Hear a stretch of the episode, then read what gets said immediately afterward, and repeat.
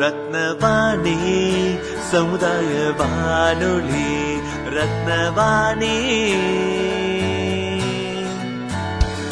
உங்க பிரச்சனைய இது சொல்லுங்க தீர்வையுடனே கேளுங்க.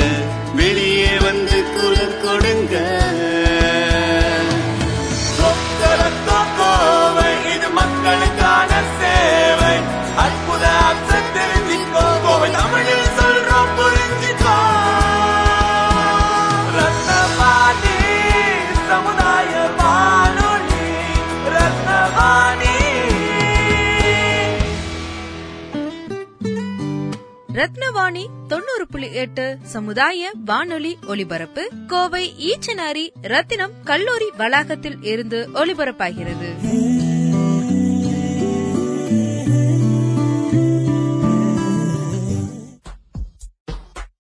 ரத்தின வாணி தொண்ணூறு புள்ளி எட்டு சமுதாய வானொலியில் ரத்தின நேரம்.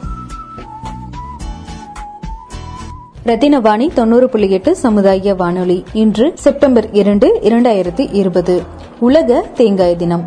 உலக தேங்காய் தினம் என்பது ஒவ்வொரு வருடமும் செப்டம்பர் மாதம் இரண்டாம் தேதி ஆசியா மற்றும் பசிபிக் தேங்காய் சமூகம் எனப்படும் ஏபிசிசி அமைப்பால் கடைபிடிக்கப்படுகிறது. அந்த வகையில் உலக தேங்காய் தினம் இரண்டாயிரத்தி இருபது ஆனது முதலீடுகளை ஊக்குவிப்பதும் ஐபிசிசியின் உறுப்பு நாடுகளில் தேங்காய் தொழிலின் வளர்ச்சியை ஊக்குவிப்பதும் நோக்கமாக கொண்டுள்ளது. வறுமையை குறைப்பதில் தேங்காய்க்கு முக்கிய பங்கு உண்டு என்பதை மக்களுக்கு புரிய வைப்பதற்காக இந்த வருடம் உலக தேங்காய் தினம் கொண்டாடப்படுகிறது.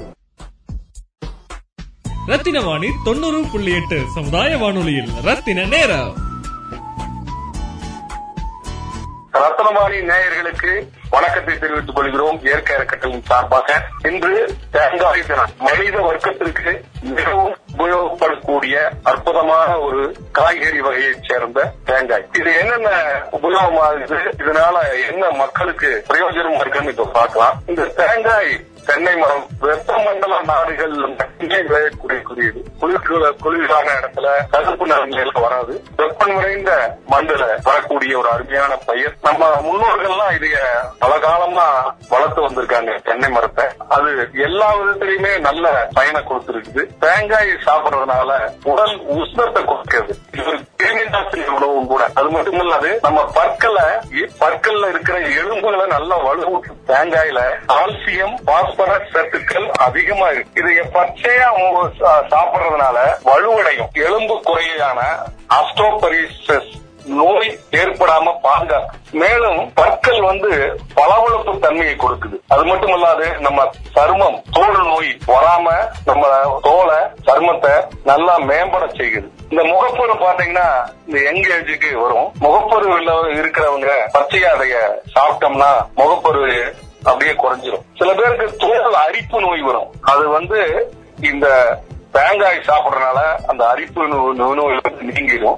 இதுல நார் சத்து எல்லா உணவுகளை காட்டிலும் அறுபத்தோரு பர்சன்ட் இதுல அதிகமா இருக்கு. இந்த தேங்காயில.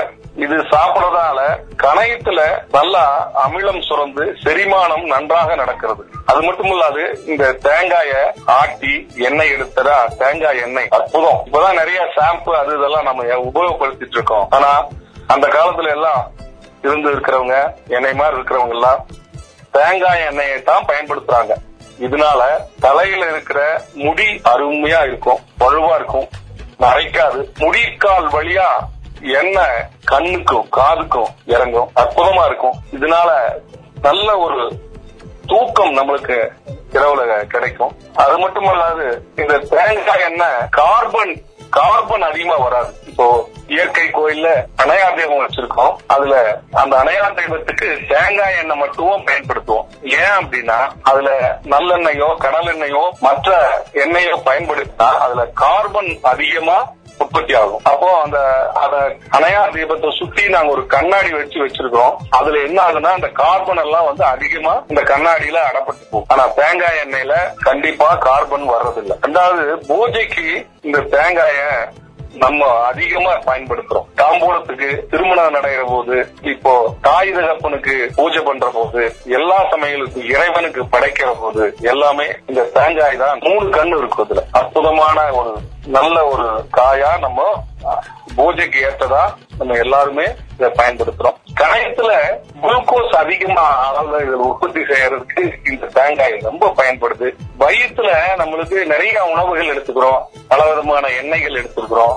அப்போ என்ன ஆகுனா நம்ம உணவு இறைப்பில தேவையற்ற கழிவுகள் அதிகமா இருக்கும். இது நம்ம பச்சையா இதைய மென்னு சாப்பிட்டோம்னா இந்த உடல்ல ஏற்படுற கழிவுகளை வயிற்றுல இருக்கிற கழிவுகளை நீக்கி நல்லா செடிமானம் ஏற்படுத்தி அற்புதமா நமக்கு இது உகந்ததா இருக்கும். இது பாத்தீங்கன்னா நம்ம பொள்ளாச்சி உடுமலைப்பேட்டை நிறைய தேங்காயை வளர்த்துறாங்க. அது மட்டும் இல்லாது இந்த தேங்காய் மட்டையிலிருந்து இருக்கிற அந்த கயிறு கயிறு திரிக்கிறதுக்கு பயன்படுத்துறாங்க.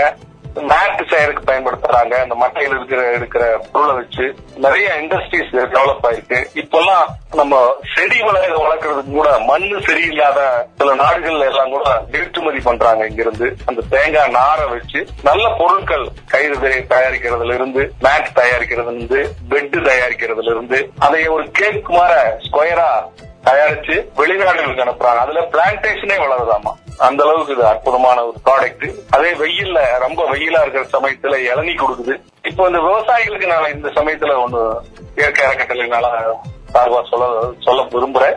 தென்னை மரம் அருமையான தென்னை மரம். தற்போது நம்ம ரசாயன உரங்கள் கொடுப்பதால நிறைய குறும்ப கொட்டி தேங்காயோட குவாலிட்டி குறைவா போய் வரி உளுந்து காய் சிறுத்து உள்ள பருப்பு சிறுத்து அவங்களுக்கு ஒரு லாபகரமா செய்ய முடியறதில்ல. ஆனா இதே இயற்கை உரங்கள் பயன்படுத்தி பயிரிடுற போதே நெட்டை மரம் தேங்காய்னா நெட்டை மரம். இந்த நெட்டை குட்டைங்கிற மரங்களை பயன்படுத்தாம சீக்கிரம் நமக்கு பலன் கொடுக்கறங்க ஒரு ஷார்ட் டைம்ல வரக்கூடிய தென்னை மரங்களை பயன்படுத்தாம நெட்டை மரங்களை மட்டுமே வாங்கி பயன்படுத்தி ஒரு ஆறு ஆண்டு காலம் நம்ம வெயிட் பண்ணிட்டு இருந்தா கண்டிப்பா நம்மளுக்கு அருமையான மரம் அருமையான தேங்காய் கிடைக்கும்.